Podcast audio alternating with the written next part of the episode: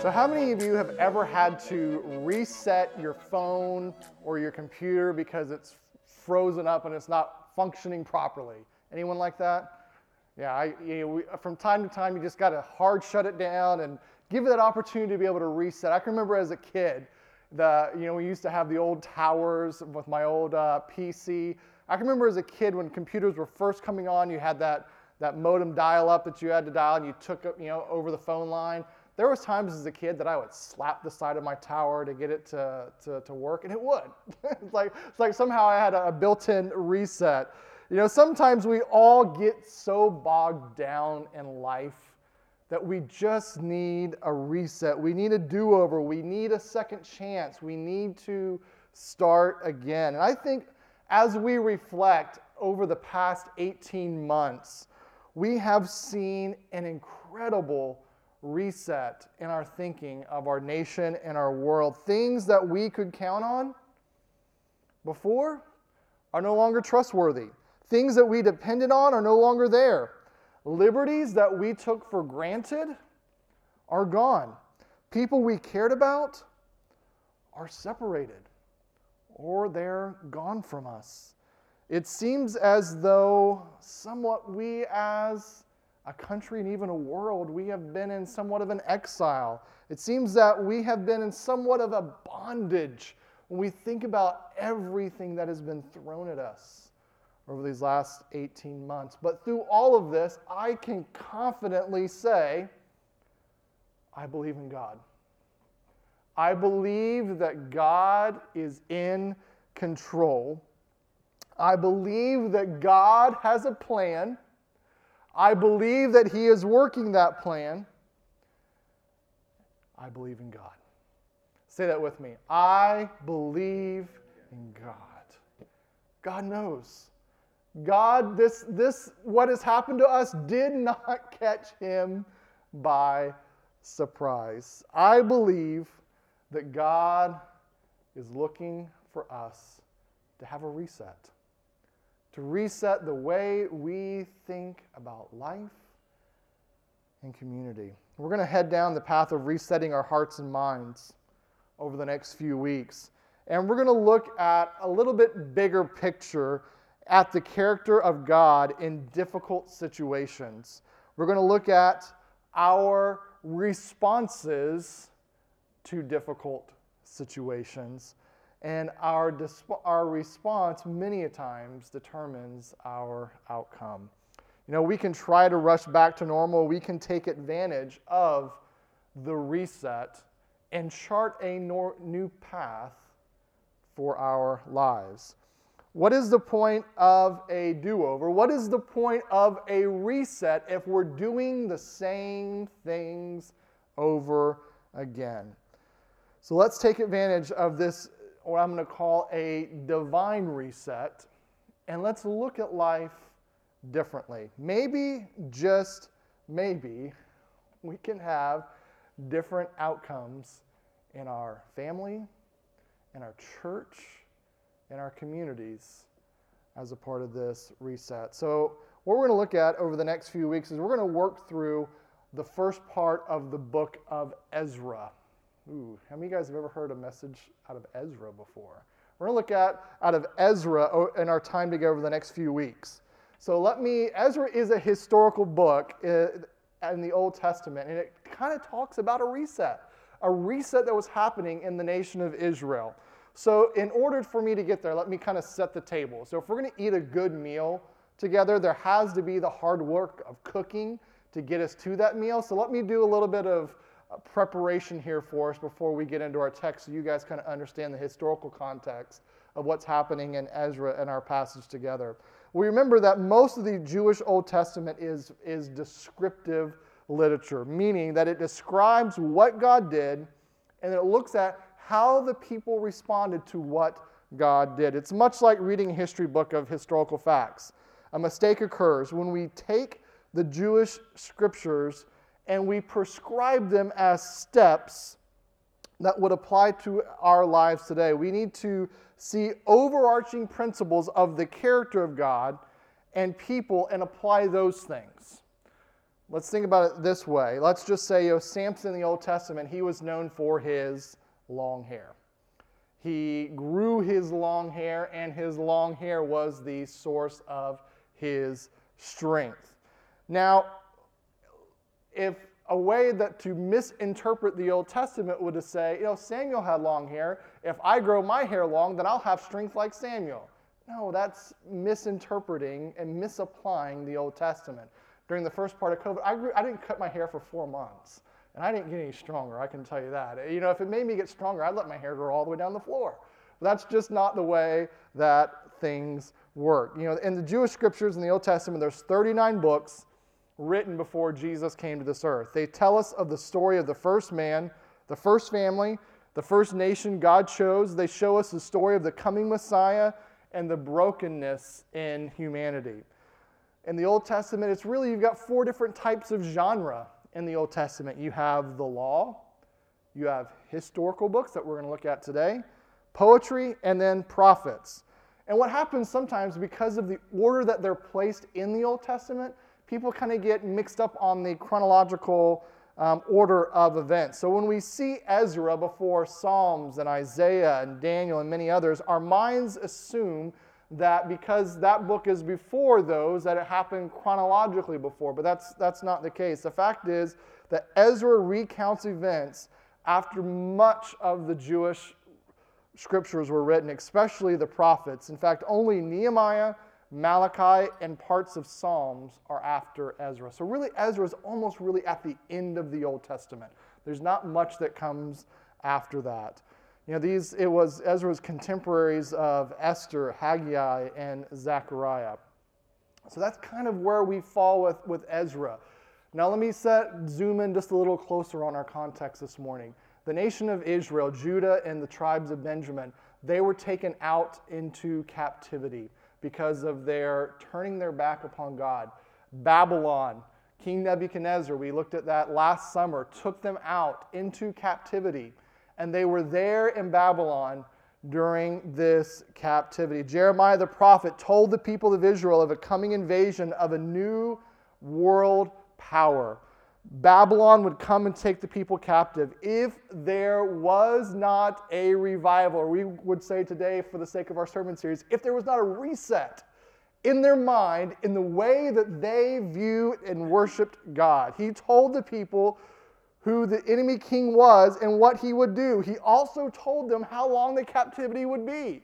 Now, when you start questioning, is God's word true? You can look at the prophets of old and see how those prophecies came true by history. History always supports God's word to be true. He told them it would last 70 years and that it would go through two empires. God stirred the heart of a new monarch named Cyrus to make a proclamation of the return of the people to their homeland. Think about this God told Isaiah 210 years before the events would happen that this is what would happen. And he even gave the name of the ruler to Isaiah. It's, that's just mind boggling for me to think about. Isaiah 44 28. When I say of Cyrus, he is my shepherd, he will certainly do as I say. He will command, rebuild Jerusalem. He will say, restore the temple. Now imagine this Imagine picking up the Jewish, you know, at that time it would be like parchment or scrolls from Isaiah, and seeing your name and a prophecy about you from 210 years ago. That's nuts to think about. That would have been like almost revolutionary wartime to put it in perspective for us today. Like, can you imagine, like, you know, like George Washington or someone writing some kind of prophecy about you and you reading that, boom, that would like blow your, your mind away. But what the, the historian Josephus, he tells us, the Jewish historian tells us that Cyrus the Great himself read the prophecy of, of Isaiah. And that's where we pick up our story today. So the nation of Israel has been in captivity in Babylon. Babylon fell to the next great empire, which was the Medes and the Persian Empire. And Cyrus is the king over the Persian Empire, and that's where we pick up verse 1.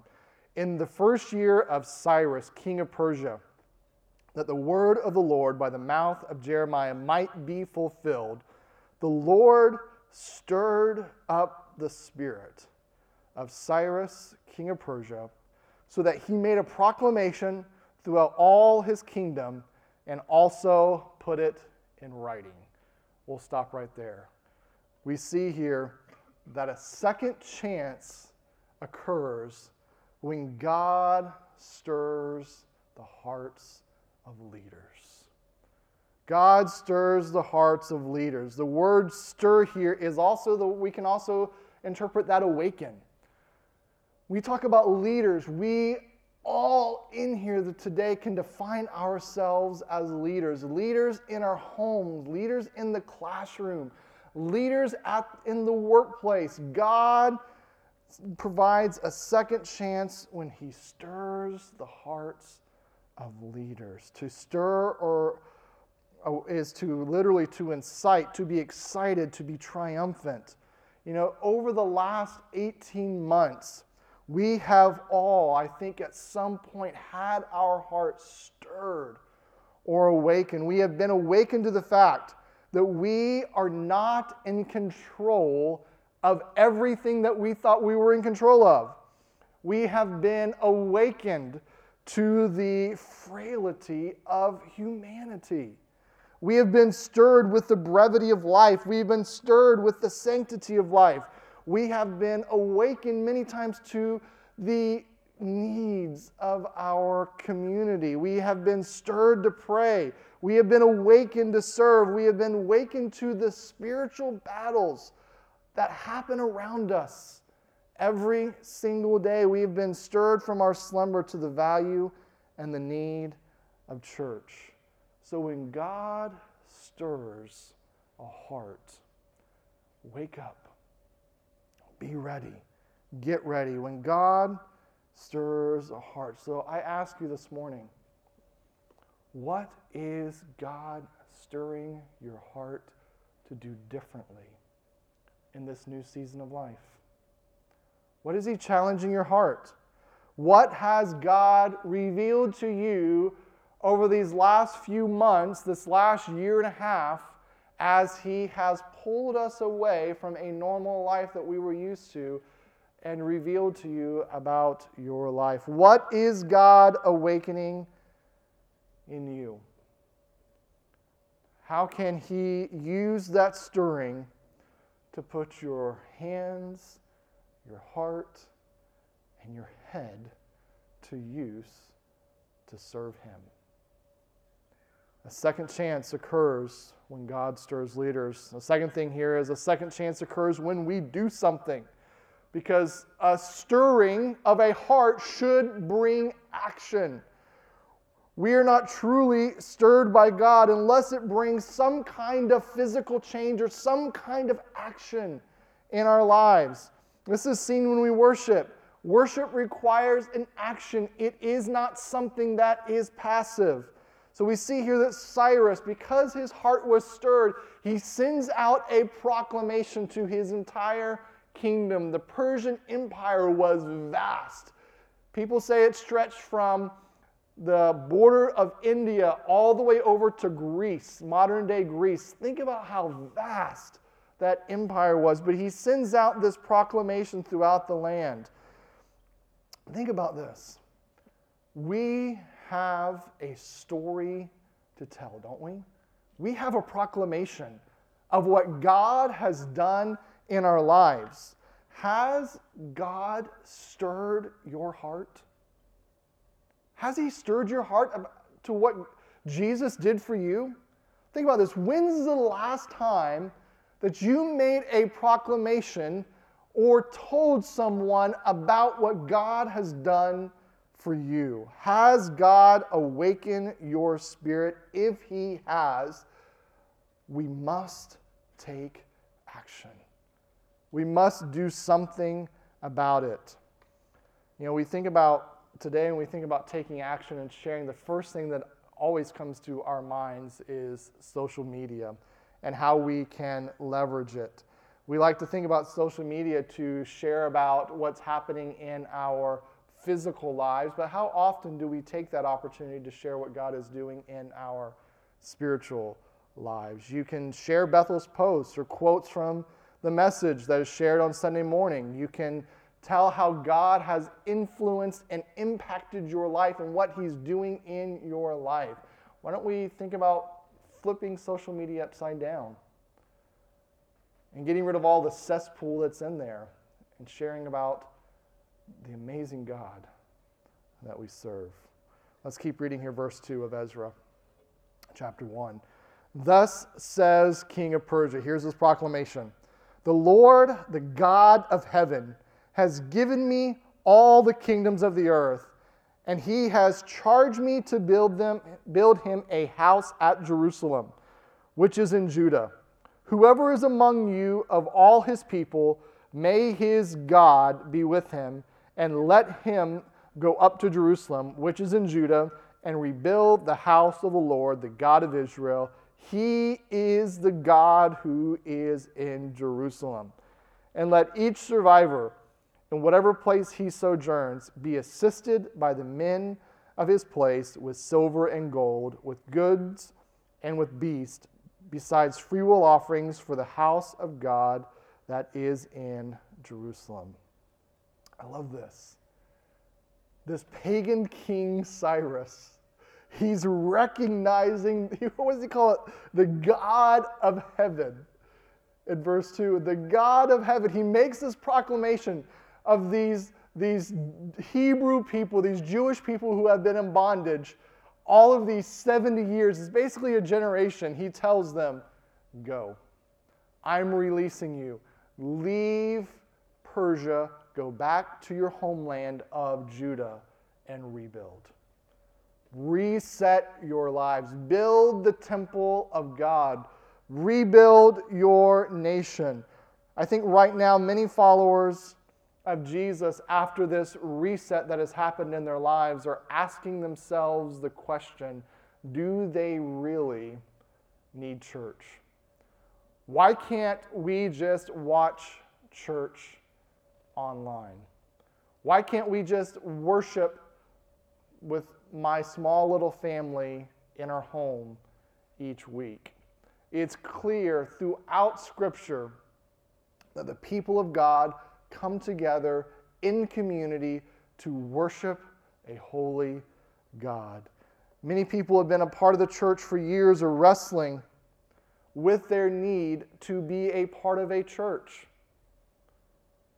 And God is clear that He wants us to rebuild. Cyrus, he understood God's authority. I'm amazed at this pagan king. Cyrus understood his purpose. Cyrus understood his leadership. Cyrus understood the cost of rebuilding. That's why he said, Give them goods, give them livestock, give them whatever they need to go back and rebuild. You know, I think we look at that, we could say the same thing about Bethel. You know, we have a new gathering. It's like we are resetting as we move back into this facility. We have a purpose. We have a mission to fulfill, to love and lead one another to find and follow Jesus. Our mission has not changed over these last 18 months. We have a unity among our church. We are resetting. We're going to rebuild. A second chance, third of all, occurs when God stirs people. Around 60,000 people, 70 years prior, went into captivity in Babylon.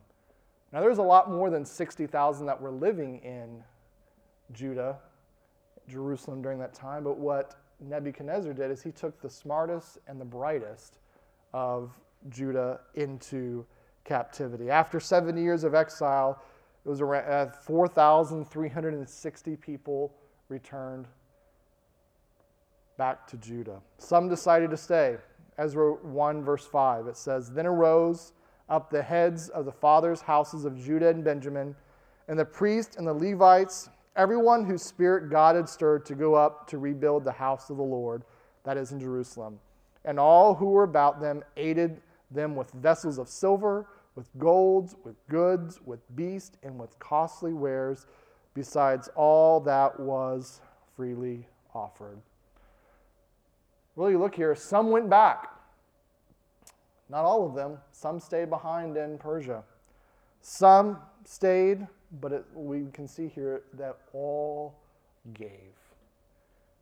All gave to the rebuilding of the nation of Israel. So, where do you find yourself? Now is not the time to retreat. When we, when we think about what's happened in our world today, there is more reason now than 18 months ago for us to be engaged in the mission of God to reach our community because there are people today that are more aware of their need uh, for a Savior than what there were before this whole mess started. People that need Jesus. We are not in a mode of retreat. Now is the time to lean in. Now is the time to be engaged and to push forward. The mission to love and lead one another, to find and follow Jesus, is more important now than ever before. The importance of serving each other is more important now than ever. The message of Jesus is needed now more than ever. Isolation has taken its toll on our nation, on the world, and even our church.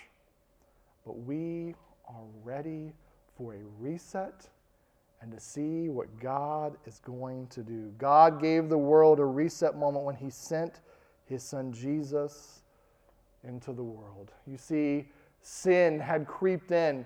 We think that that this COVID is just this awful thing, but there's something far worse than COVID, and it's called sin. And sin is the cause of everything that is wrong with this world. We hit this today in our, our youth small group this morning. Every virus, every ailment that our body feels, every war that's been fought, every part of the brokenness of this world is because of this awful, wicked disease called sin that has infected every part of our society and our thinking. But you see, God didn't just leave us in our sin. God sent a great reset for humanity when He sent Jesus into this world to live the perfect life that we were supposed to live, to die the death that we should have died, to pay the penalty for our sin, to reset our relationship with God the Father so that we could look to Jesus and have forgiveness for our sin. And have a reconciliation, a reset of our relationship with a holy God. Let's not waste this moment, church. Let's not waste this opportunity. It's doom and gloom and fear every time you turn on the news. Let's shut it off. Let's remember why we're here. We're here to love and lead one another to find and follow Jesus. And let's not allow the noise out there to distract us from the mission by which we have been called. Our mission has not changed, it will not change. If a virus much worse than COVID comes, God forbid, I hope that never happens, our mission does not change. Our mission is still the same because there are people in this world lost in their sin and they need the cure of Jesus in their life. That's how I see as God awakening our church. We must be awakened to our mission. I see God moving the hearts of our people. I see Bethel planted in this community for such a time as this. This lighthouse in a dark community. You know, I like to think about, you know, Orlando is known for many things, but mainly it's tourism. Why not make Orlando and our community known for something different? Why not make it known for an unparalleled unity among churches, an unparalleled unity among ethnicities, an unparalleled desire to bring God glory, a place where hope abounds, a place where the church has great influence and testimony. As a part of this reset church, do you realize that there are thousands of people every week moving into Central Florida? Let's not miss the opportunity that God is using in their lives to reset, that we can play a part. As you have that neighbor who moves in, or that person that comes to your house to fix the AC, or whatever it might be, let's talk to them about this Jesus, this man who died for them. Let's tell them about how God can reset their lives. Church, we are a group of people who come together to worship and serve our Savior and then live life on mission together.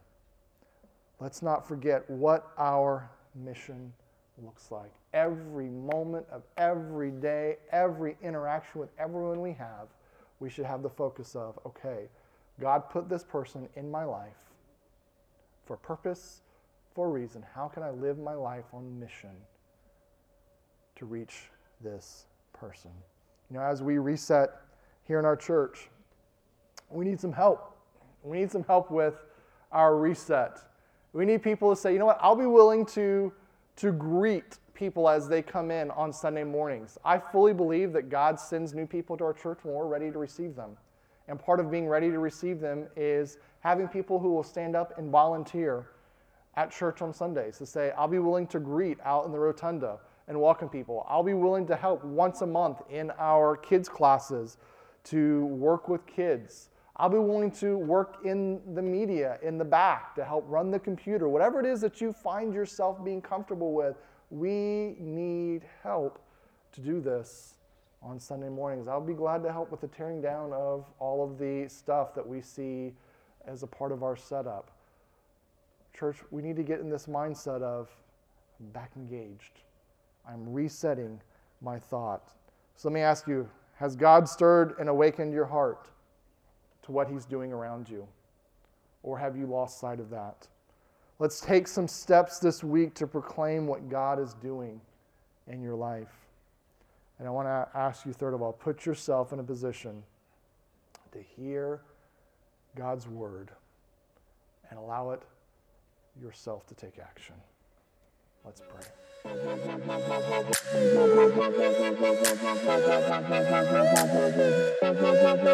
Thank you.